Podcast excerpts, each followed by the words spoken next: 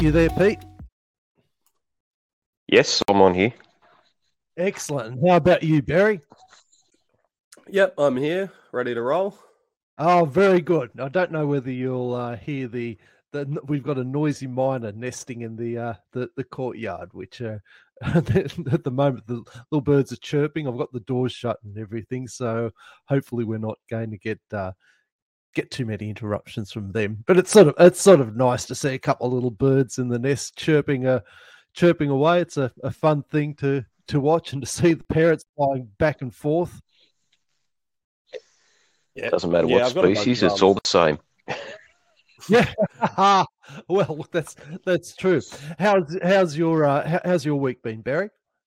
Yeah, good. I was just gonna say I, I get a bit spoiled with birds. We get um rainbow lorikeets and king parrots and cockatoos all the time at my house. Although right now it's just cicada, cicada, cicada. That's all ah. I hear. But um, other that, it's been a pretty good week. How about you, Adi?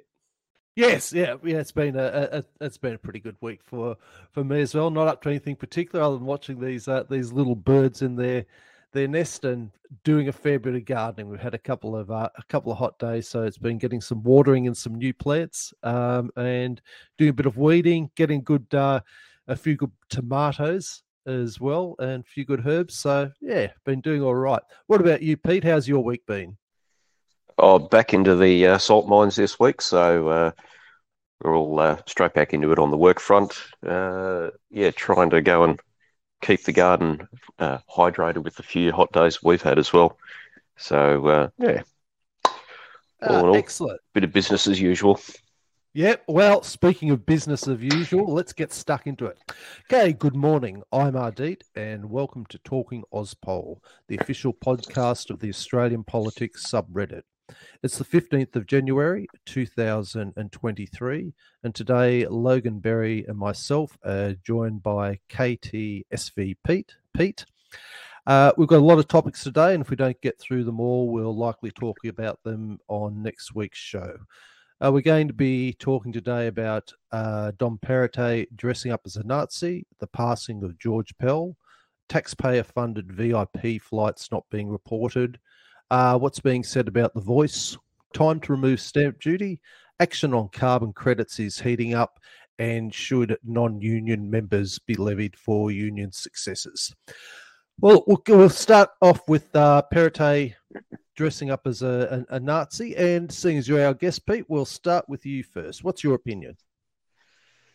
Well, I think if there's any one of us who has uh, had a wise head on our shoulders at 21, you'd be a rare uh, you'd be a rare breed indeed.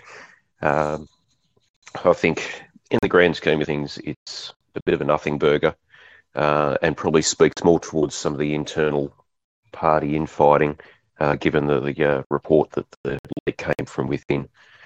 Um, but yeah, I mean, 21st Australia, according to uh, to the what we've seen reported, uh, uh, parents counselled in the very next morning about the appropriateness of it. So it seems like they've uh, sort of took appropriate action 20 years ago. Yeah, yeah. Look, I'd, I'd probably tend to agree with that. What do you think, Barry? Yeah, I'm of much the same mindset. Um, I agree that the biggest story here is the kind of intra party turmoil we're seeing in the Liberals and how that's going to play out going into um, the state election coming up in March. Um, I, I, do think it still matters, and it, it's going to swing votes. It's going to be a defining story of this election. I I was we were talking about um, our our predictions for for this year and, and about the state um, election last podcast, and I I can't see like I, I think we were I was 50-50. I date you'll maybe lean more towards a liberal win if I remember correctly. And and I don't think this will help yep. him. I might might go down to um 45, 55 for a Labor win now. Um, but I, I do agree it's not the biggest story ever. And it'll be interesting to see. I'd love to see what went on in the party though. I think it'd be so interesting to see kind of the stoush between David Elliott and Dom Perrottet that led to this. Yeah, look, the behind the scenes are, are, are interesting. I think as an apology goes, he handled it well. It was direct. Uh, it was an unambiguous acknowledgement with no wiggle room. Uh, he got uh, people on board uh, beforehand. I can't remember the. Uh, I don't remember if it was the Australian Jewish Council, but there was a, a Jewish organisation who he had contacted beforehand. Uh, so I think, as far as an apology goes, he's he's done it well, and anybody who brings it up in the the future, uh, that's a roadblock for them to be able to make a, a big deal out of it. I've also found it on uh, interesting on the Australian politics sub how many people have commented that when we do that we do stupid things when we're younger. Uh, for for something that for a sub that's often quite sort of partisan, I found it interesting how many people have looked at that and said, "Wow, God, I can't be throwing stones here." I know. I mean, I know personally for me, I'd hate to be judged on what I did when I was bloody what twenty-year-old me did. So, uh, yeah, look, as, as, you as you said, Barry, it'll be interesting to see how it uh, it gets handled, and it will also be interesting to see whether we see. Uh, I know details of what is going on behind the scenes because obviously coming up to an election, uh, they're going to be trying to keep a lot of infighting hush hush. Mm. Yeah, I think also an interesting thing is uh, where people want to go and use it as a cudgel. Uh, it sort of opens up into the broader subject of, you know, is there such a thing as redemption for people, or the ability mm. to hmm. learn and improve? Uh, and if we don't give people room for that, then uh, that in itself, that kind of attitude can lead to all sorts of issues because people then start to take on the attitude of, you know what, if I'm not going to be forgiven for anything that I've done, why should I bother trying to improve? You're 100% correct. It's a it's a dangerous road to go down. Um, and if you're going to be putting that out as a, a, a measuring stick, you have to be prepared to have yourself measured by that and uh, it's not really the society I'd like to be in. No. Uh, now, uh, let's get on to our second topic, uh, which is, is probably a bit more of an acknowledgement than anything else. Uh, George Pell passing. Uh, look, there was a mix, mixed bag of feelings out there about this. Uh, there was an ABC article, uh, where is it, 14th of January by Rohan Salmond, uh, who said both admirers and critics can probably agree with uh, the former CEO of Truth, Justice and Healing Council, Francis Sullivan's summation of Cardinal Pell's legacy. He was a lightning rod for discontent. He was a cultural warrior. He had ideological positions that you never died wondering about, and he would say that of himself. I thought that was a reasonable summation, also a reasonable summation from somebody who uh, through that committee had a lot of exposure to Pell and everything that had gone on with him, both the good and the the bad. Uh, technically, he's not a politician, but when you're talking about uh, when you're talking about all everything he was involved in, he definitely has an element of a political figure, which is why we're building, which is why we're discussing him uh, t- today.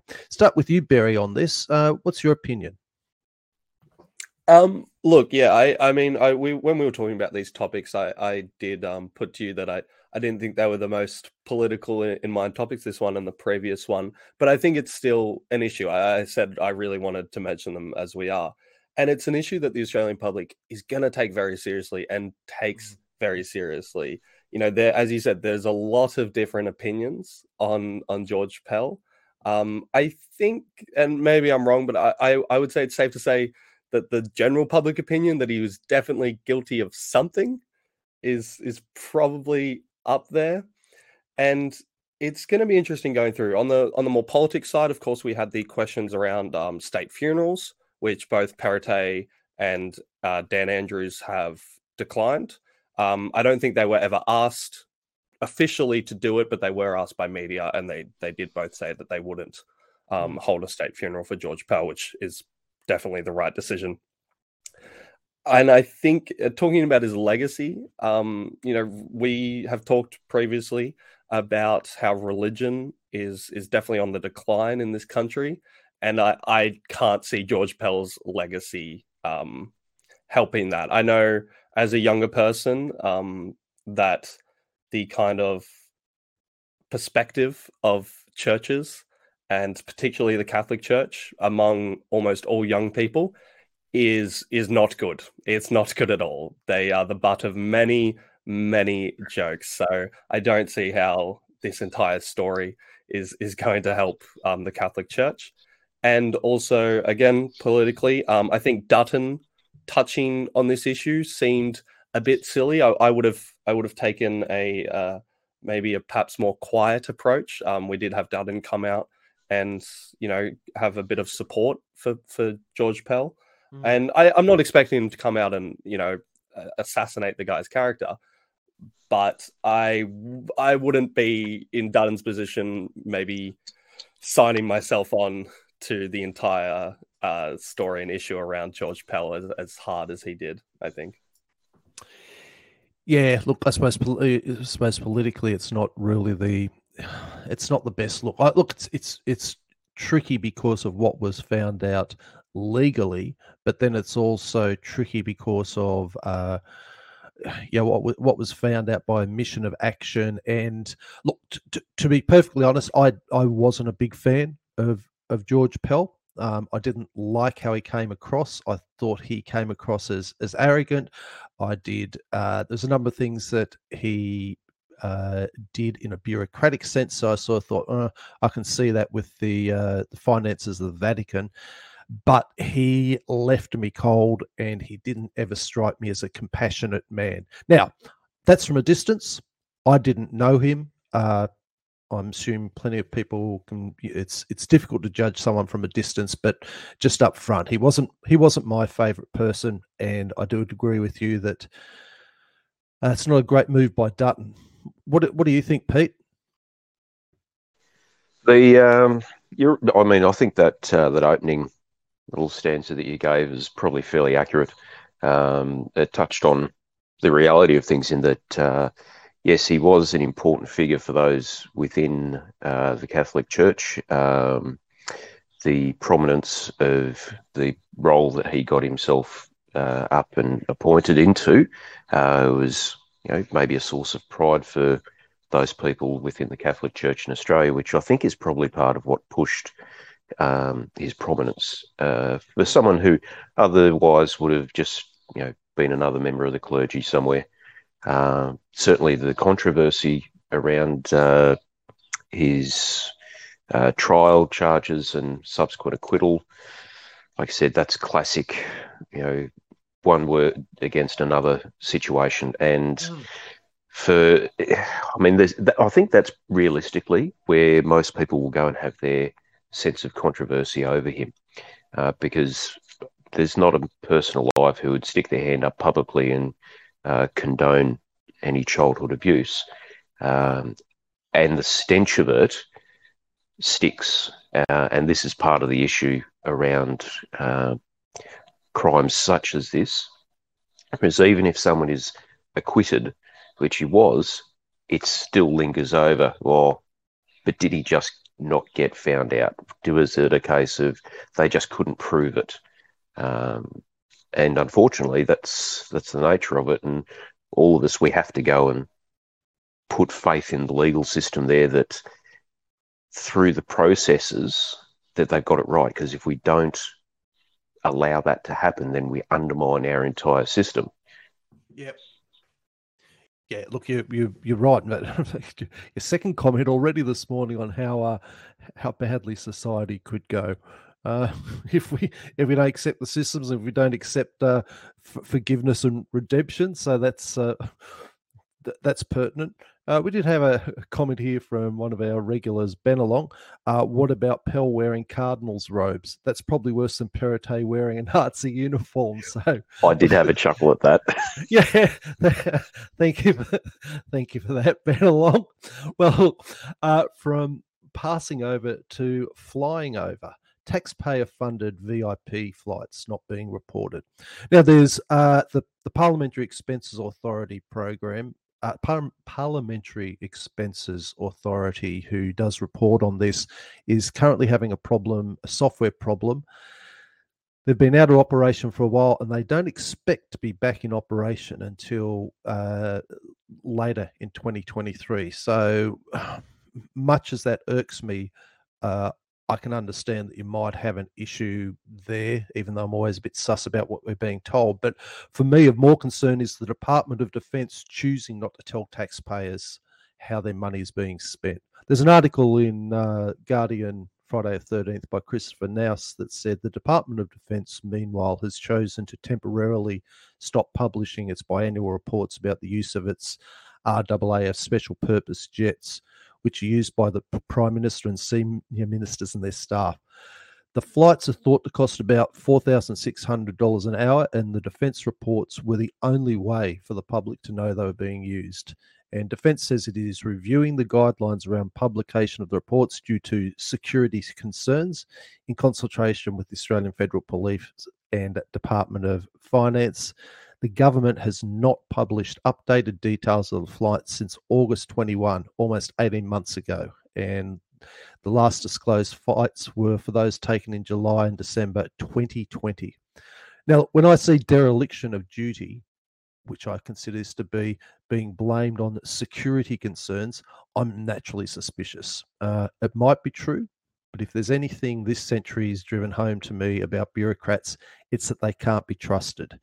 And I think if you're spending uh, money on something that's costing 4600 an hour, as well as using the resources of uh, the Department of Defence, I think the taxpayer is well and truly entitled as a priority to know what's happening.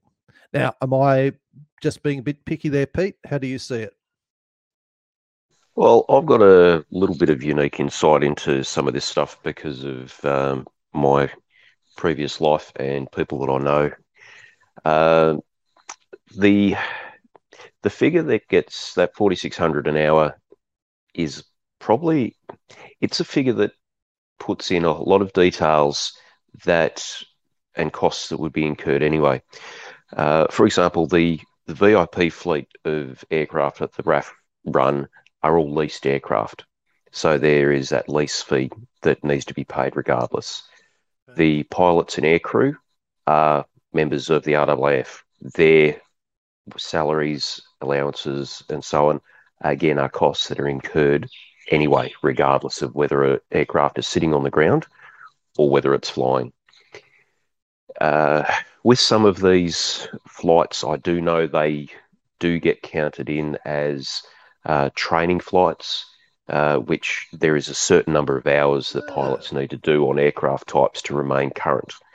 So there is sharing of costs, as it were, in some things.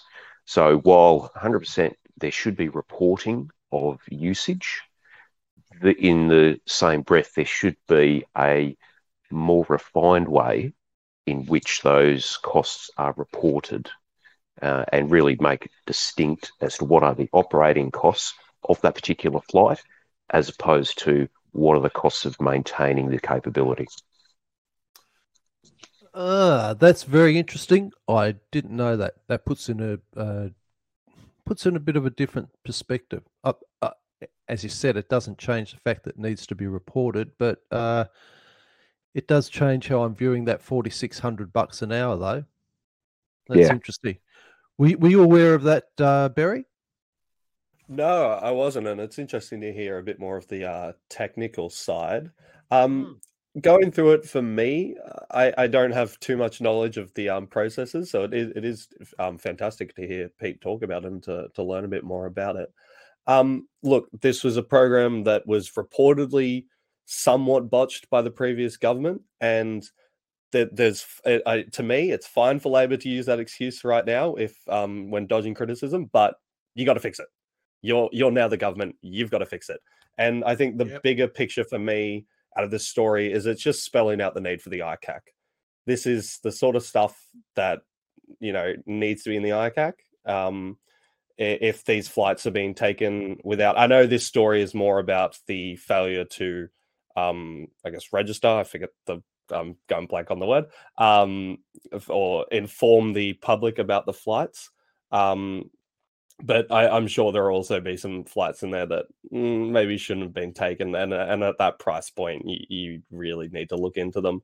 But in saying that, there's you know I, the price point is it too big of a deal for me? These are going to be expensive, and there's reasons for pollies to take taxpayer flights.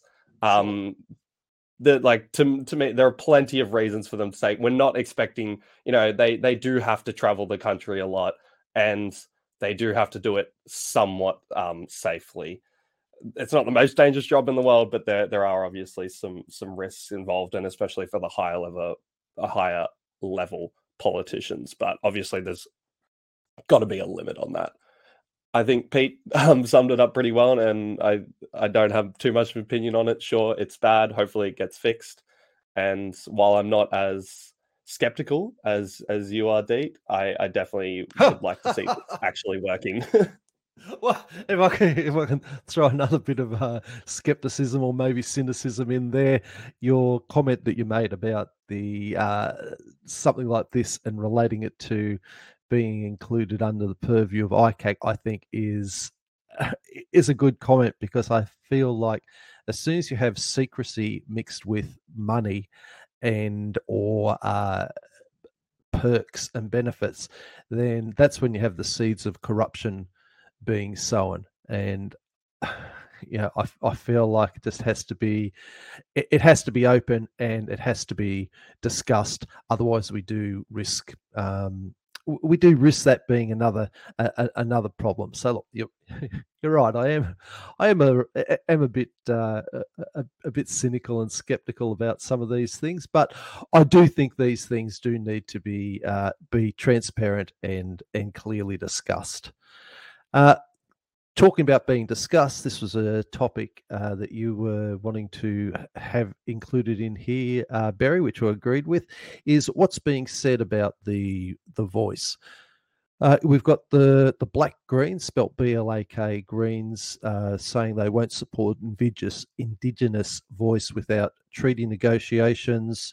Uh, we've got discussion about Labor's voice strategy. We've got discussions about possible changes that might affect the, the process of the referendum with regards to yes and no side being um, f- being funded.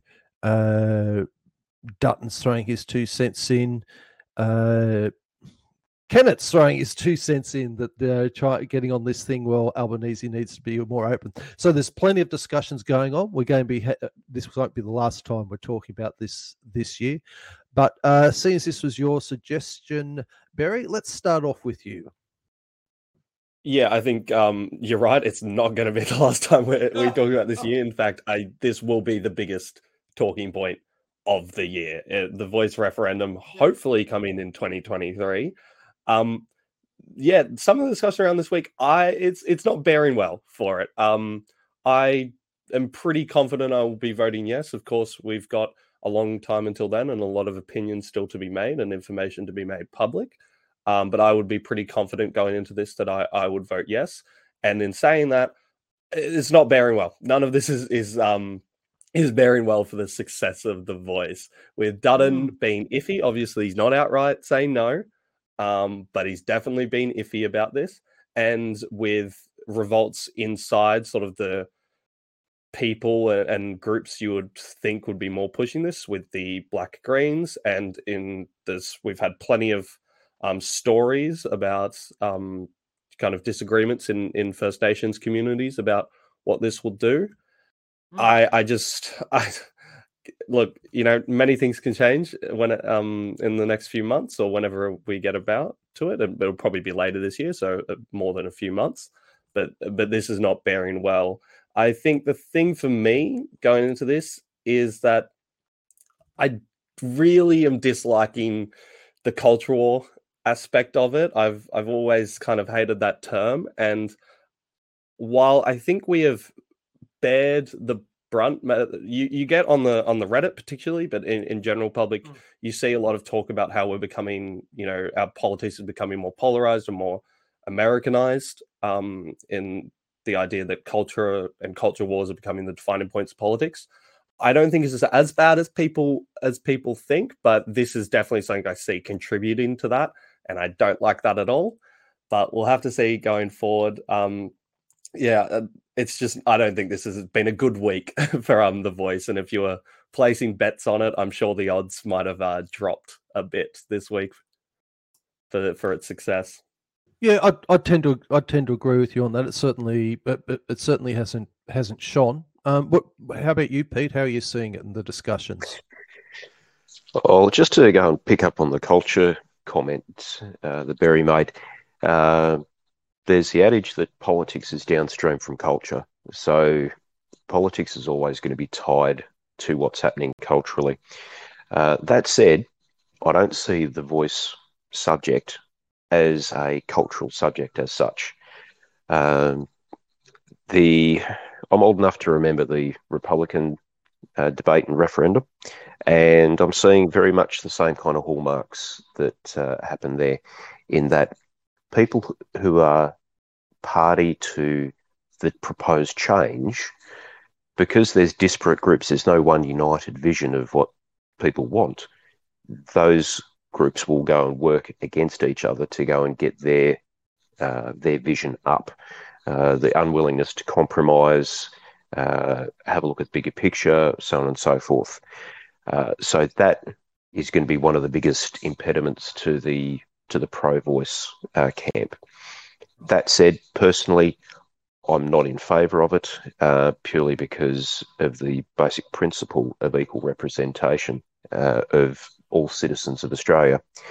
Some of the comments that the Blak Greens uh, group have made um, do do go and smack of a bit of ignorance, um, for want of a better term. For example, things like discussion of a treaty. Well, okay, what is a treaty? A treaty is an agreement between different bodies that are subject to international law mm. and proposals proposals for sovereignty. So, hang on, we are one sovereign nation of Australia. You're not going to have people backing a subdivision of a nation within a nation formally mm. recognised, uh, that's a, a, very dangerous path to go down. There, once that precedent is set, you then cannot put the genie back in the bottle of any other disparate group that then wants to go and set up their own sovereignty, whether that be as a readily uh, you know, something of recent memory, uh, setting up of caliphates or something like that. Mm. Not to say that that's going to be the next thing on the cards, but people don't like um, people and communities becoming insular because then that goes against the very principles of us being a multicultural society. Uh, I, I, have a look to some of the overseas examples where they have moved down the path of something similar to the voice. Uh, New Zealand has had this in place for many years, and it hasn't resulted in any net benefit to the Maoris of New Zealand, uh, with smacks of issues around ATSIC when that was up and around, and the this top-down approach, while ideologically it seems it's consistent with people who are supportive of big government versus those people who are more of a grassroots uh, approach to things, the uh, outcomes of the Uluru uh, talks, they supported the co-design principle and going from bottom up. You need to have anything like this informed from the bottom up rather than top down approach because what is a pertinent issue for uh, tribal people living in the Kimberley is very different to people who may identify of, of Aboriginal ancestry living in country Victoria. Yes. Very different requirements. You cannot have a one size fits all. No, I feel I feel like that's uh, something that doesn't get discussed enough. You know, you, you know, we're not talking about some uh, homogenous group of people who are the same regardless of where they are. We're talking about uh, different groups of different people across a, a pretty big bloody block of uh, land. It's it's not surprise. I mean, you know, we're we're talking, uh, you know, multiple Europes in Australia. We see the the differences in uh, uh, people are spread across uh, Europe, and it's a similar thing for a civilization that has been here for uh, you know, sixty thousand years. I'm, you know, I don't know whether I'm getting that right or wrong. Whether it's it's, it's forty or eighty, I can't. Yeah, something like sixty is generally correct. Yeah. I okay. Say, give, give, give, or take, it's a little while. Yeah, yeah, yeah. It's it's, yeah, give or yeah, it's a 20. little while. so you know, you have uh, you have an enormous landmass with a, varying people, and to suddenly because we're trying to condense uh, a, a, very tiny history since you know, Europeans came over, you can't just turn around and say, well, now we can treat everybody who's been living here as uh, just one homogenous people who think the same and have the same wants and same needs.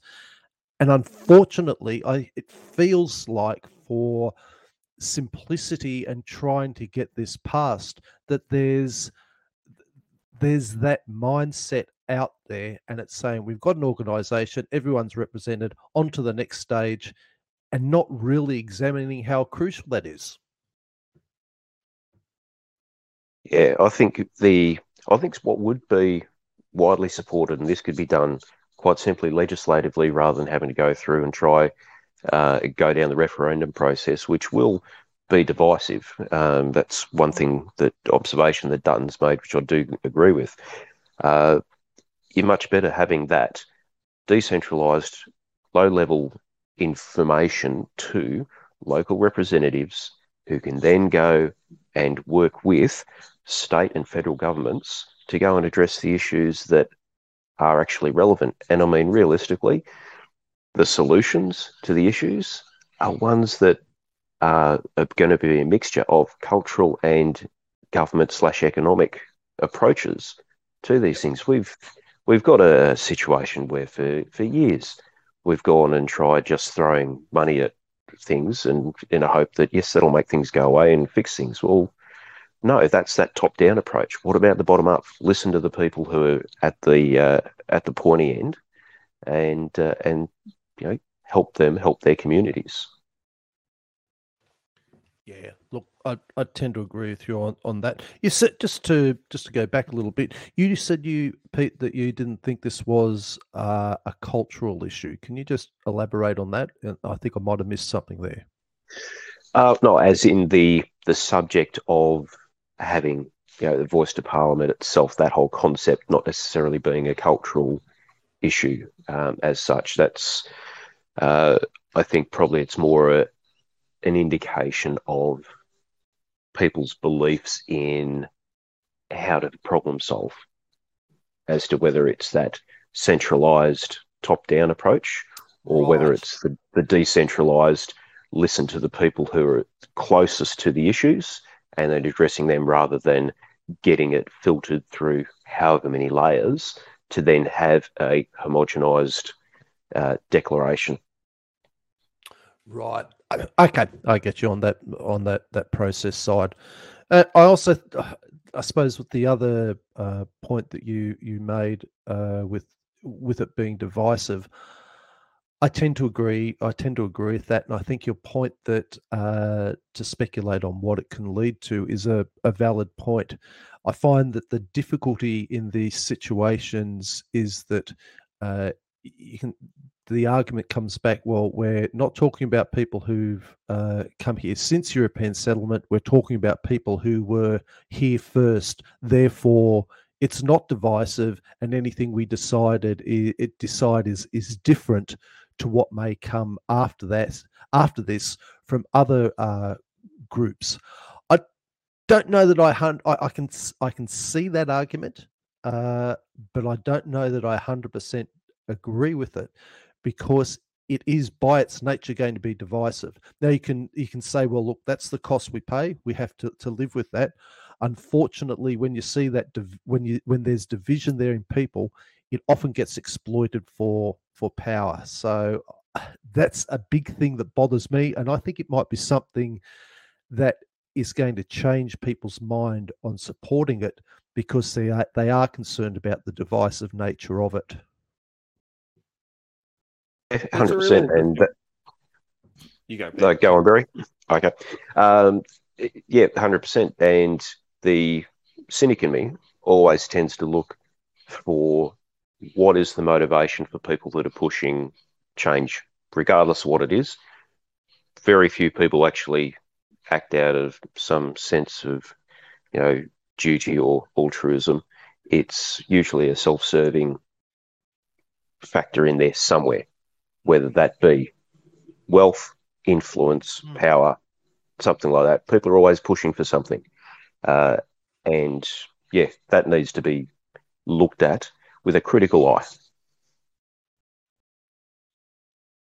I was just going to bring up the point that um, I, I was kind of thinking about as we were talking about, you know, how much change this is going to be.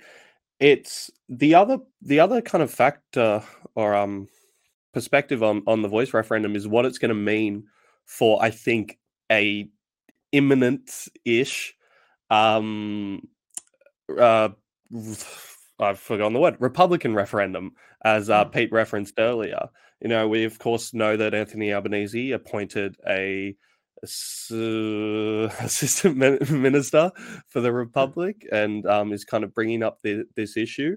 Um, I also think it's a fairly good bet to assume that Labor already is is in for a second term. I'd be, I think we've, I've said multiple times that I'm pretty confident for that, and it will be really interesting to see how the result of the voice referendum affects that. Because if it is a yes, I can entirely see Anthony Albanese going into the next election with the um the Republic referendum on the cards. And mm. if that's a yes, you, you could be looking at a prime minister with two two referendums under them, which would be in in like a, a I'll say amazing, but um, you know, opinions might differ, but definitely a substantial legacy. And I think also the Republican referendum was one perhaps more likely to pass. So it, it will be interesting to see what effect the voice referendum will have on the Republic referendum. Because if the voice referendum doesn't pass, I could definitely see them backing down from a Republic referendum in in you know the next five years. But if it does, I could see them ramping up. So it's it's it's going to be it's it's going to be such an interesting topic this year to look through and, and look at the results that are going to come from it, either from a no or from a yes. Yeah, that's a good point. Interesting to see a pattern. Okay, well let's let's move from an enormous land down to quarter acre, block size and get on to our next topic, which is is it time to remove stamp duty? Uh, what I read was that the ACT has recently removed theirs, but they are the only one of the territories and states, as I I understood it. Uh, one of the things that I would class as sleight of hand is uh, that, particularly in New South, excuse me, particularly in New South Wales and uh, Victoria, there is shifting the emphasis onto well, you don't have to pay stamp duty because you, you effectively don't have to pay stamp duty because we're giving you first home buyer uh, exemptions or grants. So it's a way that the pollies can spin it to say, look, we are effectively removing stamp duty and then waving their hand and hoping that nobody notices the fact that it still hasn't removed the text. And the, the moment that first home buyer becomes a second home buyer, they're back to paying the stamp duty again.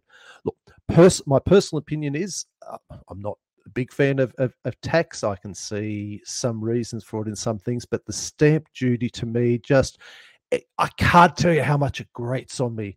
You're having having moved a, moved a few times and then looking there and thinking you've just dipped your hand into my pocket just because I've had to move. And as somebody else was saying, it's uh, essentially a forty thousand uh, I think they're referring more to to East Coast here. It's essentially a forty thousand dollar penalty for somebody wanting to move their their home. I, I, I personally think it's an egregious tax. I don't know what you would replace it with. However, my opinion is it it does need to be removed. Uh, what what about what about you, Pete? What do you think? Oh, you're talking my language. Yeah. Um, I say it's uh, it's it, it, it is no secret amongst those people on the uh, on the Reddit uh, AusPol sub that I am not a fan of uh, sort of big government and uh, heinous taxation. Um, while not being a complete laissez-faire capitalist, I am very much libertarian. Uh, the the stamp duty, yes, absolutely, it should be offloaded, but also let's let's not forget that it's on every single transaction you do with government not yep. just property, but property stands out because it's the big dollar. But every single transaction you do, um, and even if government is only you know per, a periphery to it. You buy a car, you're paying stamp duty. You sell a car to another individual as a private sale, you've got stamp duty in there. Your rates, stamp duty. Your bloody rego, stamp duty. It just, it is, uh, it is such a, a source of revenue to the state governments, which is why, uh, you know, Vic and New South Wales especially, uh, it's going to be you know pried from their cold dead fingers. Uh, ACT they did a they did a wind down uh, of it rather than just a light switch approach. Uh, even sort of going back to the Henry tax review that was done ages ago, they recommended getting rid of stamp duty, uh, and in its place they suggested either increasing the GST rate, which is you know the original plan when GST came in, it was to replace stamp duty. But mm. one of the concessions to go and have GST at 10% was to allow states to still have stamp duty. So we could go back to that. Uh, or there's also been land taxes uh, that have been floated around as an alternative. For those people who have rental properties, they already have to pay a land tax on that investment property.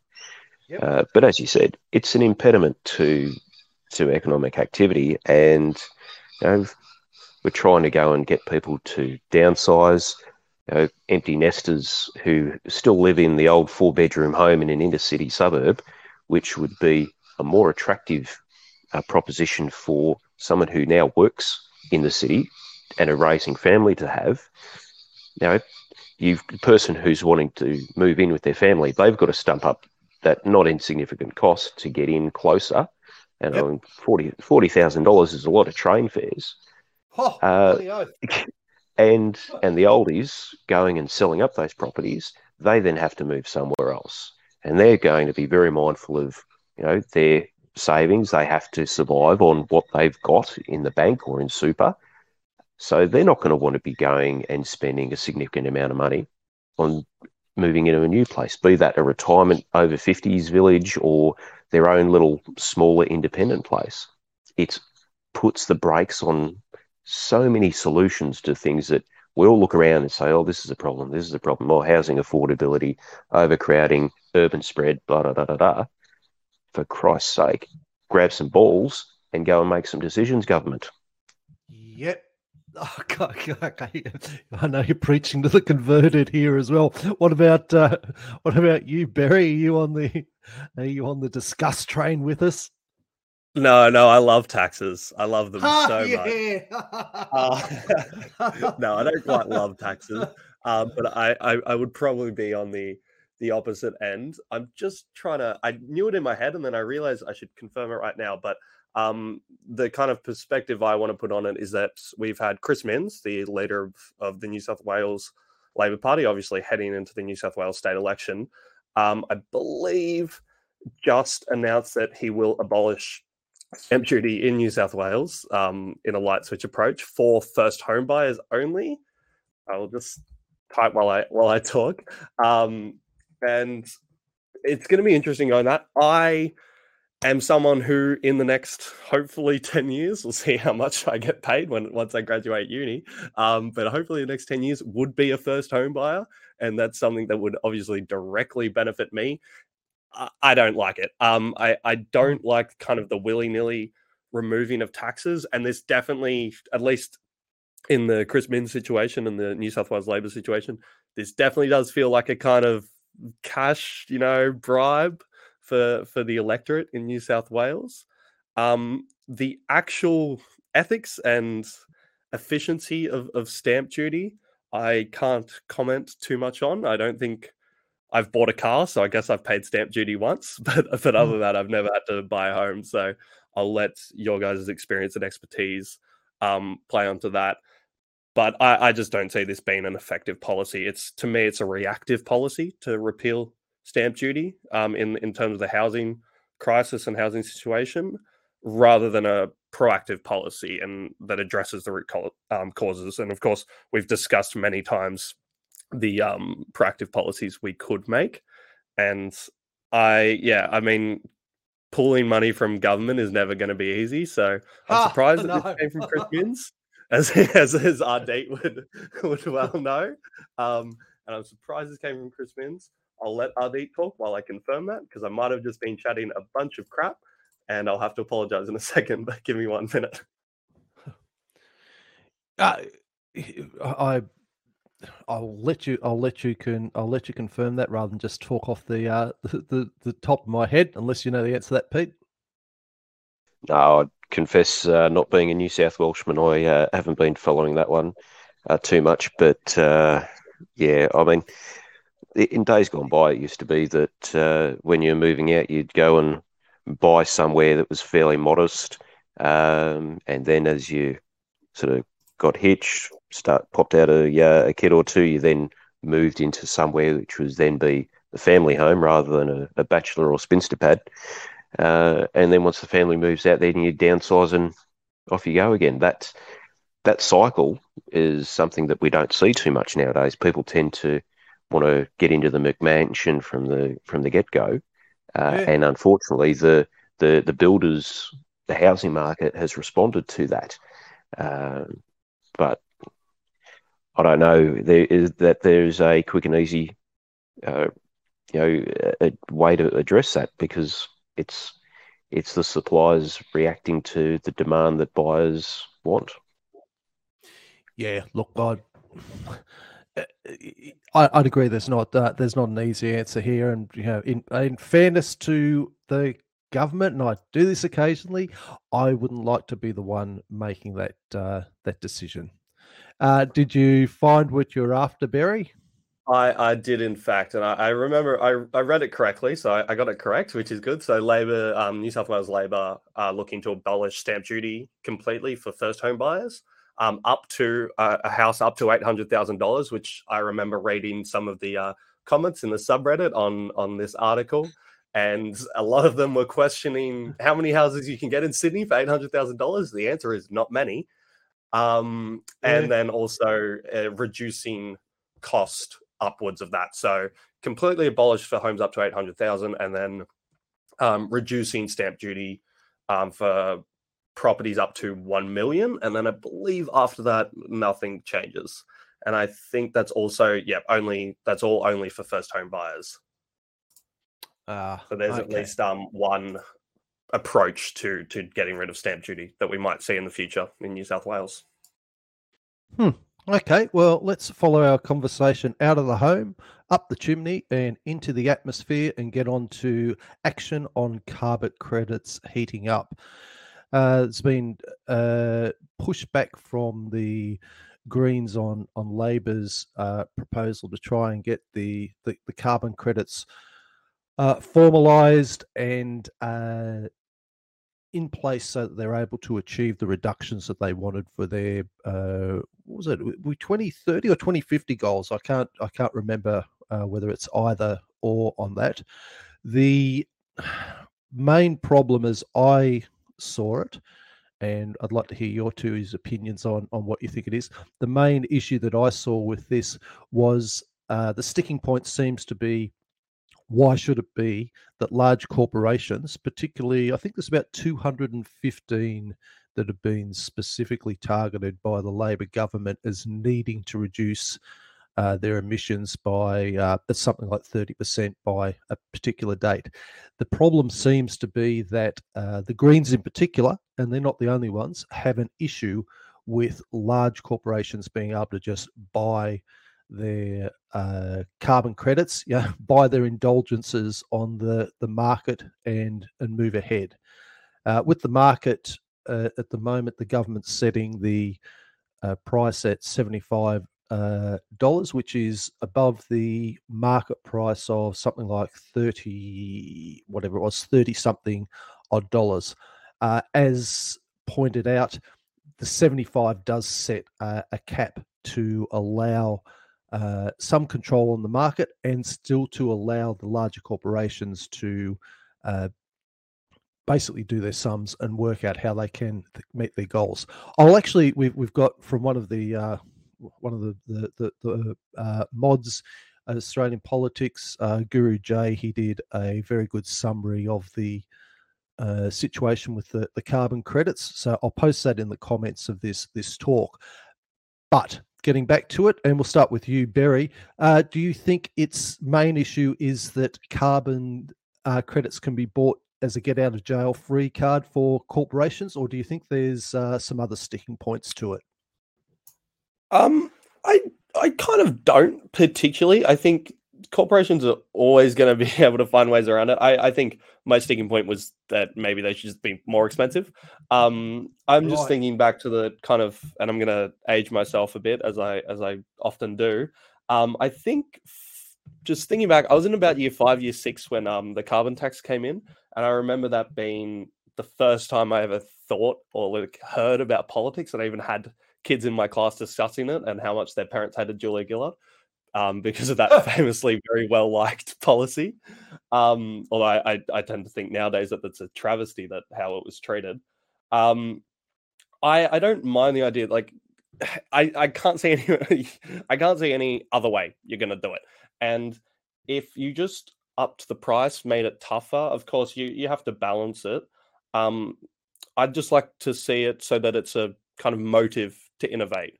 I think we saw hmm. that. Um, read if you go back and read some of the stuff about the carbon tax and some of the companies that perhaps got hit the hardest with it, and at the time were the the largest companies kind of crying wolf about it. Um, you'll go back and see that it forced them to innovate, and they're actually in better places now. They're you know they're more efficient, they're more energy efficient in particular, and they're and they're doing better. So yeah. I don't see a problem with the scheme. Perhaps just its its effect and its toughness.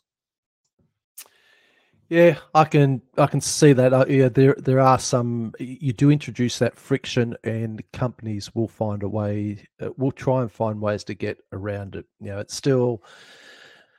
I know, still to me, waving the stick doesn't sit easily with me, but I do I, I do take your point on that. What about you, Pete? How do you see it?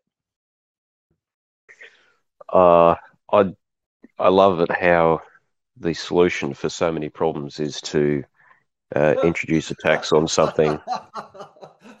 why, why did I? I could hear that in the tone of your voice. I knew that where you're going to go. I love it. yeah, it's yeah, it's. Uh, I mean, absolutely. Business will go and find a way. Uh, they always do. That's that's that is what business does. They find a way. Um, but business is far more uh, beholden to its customer base than government and for government to turn around and and just arbitrarily put prices on things and interfere with markets, it, historically it's never worked out well.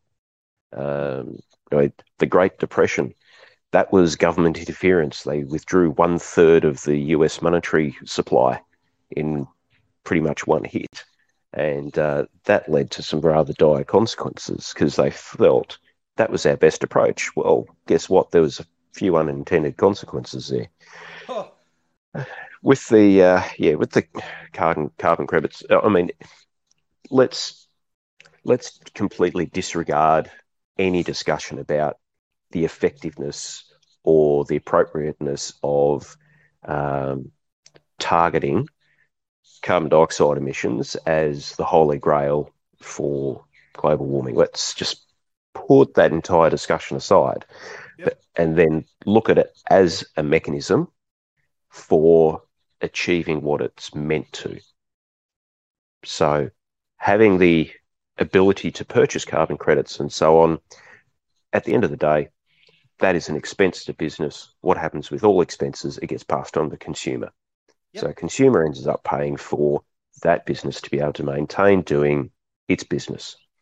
Yes, businesses will search for efficiencies and all this kind of stuff again because it's pursuit of going and driving efficiencies, reducing the bottom line. Businesses are always far more reactive and beholden to consumers. Consumers always have the power, unless you're talking about a monopoly. Yeah. And if people don't want to go and do business with company XYZ because you know they're terribly inefficient and emitters of all things bad, go do Go take your money and spend it with someone else. Uh, we're seeing this now with superannuation funds. You've got some funds who are championing their sales pitch because they do not go and put any investments into any carbon intensive industries at all. And as a consumer, that's your choice. Do that.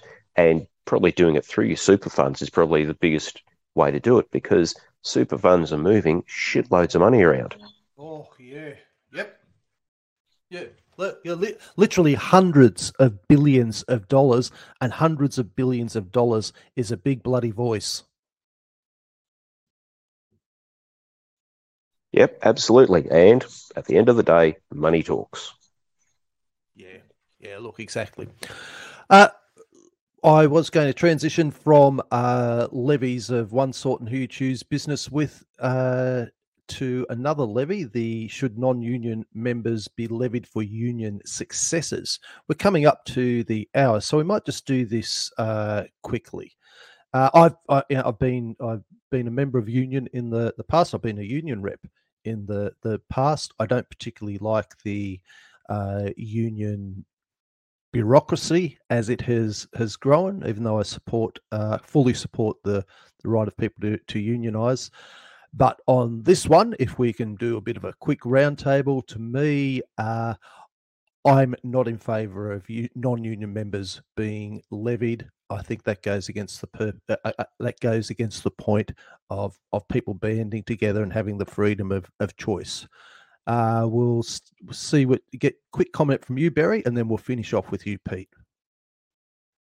Um, look, I, I, I tend to agree. Uh, the the thing I would add is that I understand the motive behind it. I understand that as a as a union paying member myself, it's annoying um, it, it, can be you know they they can take full use of a lot of the services of a union people that don't pay levies um, or or any union dues and it's kind of frustrating when you're paying them and, and supporting them and there are plenty of problems in unions so i'm not going to say they're golden saints but i agree it, it's against the spirit as much as it annoys me i wouldn't i wouldn't want it it's it's just not how a union works it's, it shouldn't be how a union works i understand the motive but i don't think it's the right thing at all. Yeah. What about you, Pete? Yep, I'm the same. I mean, unionism is meant to be voluntary, and it's a response to uh, the record low union membership. Uh, unions, at the end of the day, they're selling a product to the workers in that particular workplace, and if they cannot attract the workers to that product, they need to look at themselves and ask the question, why? Um, yes, it's a fair it's a fair question to go and ask as to whether people should benefit in the tools of others' labours, um, which for me, because this is coming from the union movement, is such delicious irony. It is palpable of, of, you know, do you deserve the fruits of someone else's labour? And for me, from an ideological point of view, I just, I've, I've had a few chuckles over it, to be honest. Oh, beautiful! I love that. Look, that's uh, that's a that's a nice way to that's a nice way to finish. Look, thank you very much uh, for joining us this morning, Pete. Uh, for joining myself and, and Barry. Really appreciated your your input and what you've had to, to say. We got through quite Thanks, a yeah, great. We got through quite thank a, you for the invite. topic. My pleasure. We we will do it another time. And want to thank everybody who has tuned in uh, who's commented in the the the chat. Uh, top profile five six nine five, Ben Along, of course, and uh, down low 100. We appreciate your your input in there, and we appreciate all those people that we've seen uh, listening, and those who will be downloading this podcast later on through talkingauspol.com. Uh, we hope the rest of your week is smooth and enjoyable and that things go your, your way. So, thank you everyone for joining us. Uh, we'll sign off now. See you, Barry. See you, Pete. Cheers, RD. See ya. Thanks all.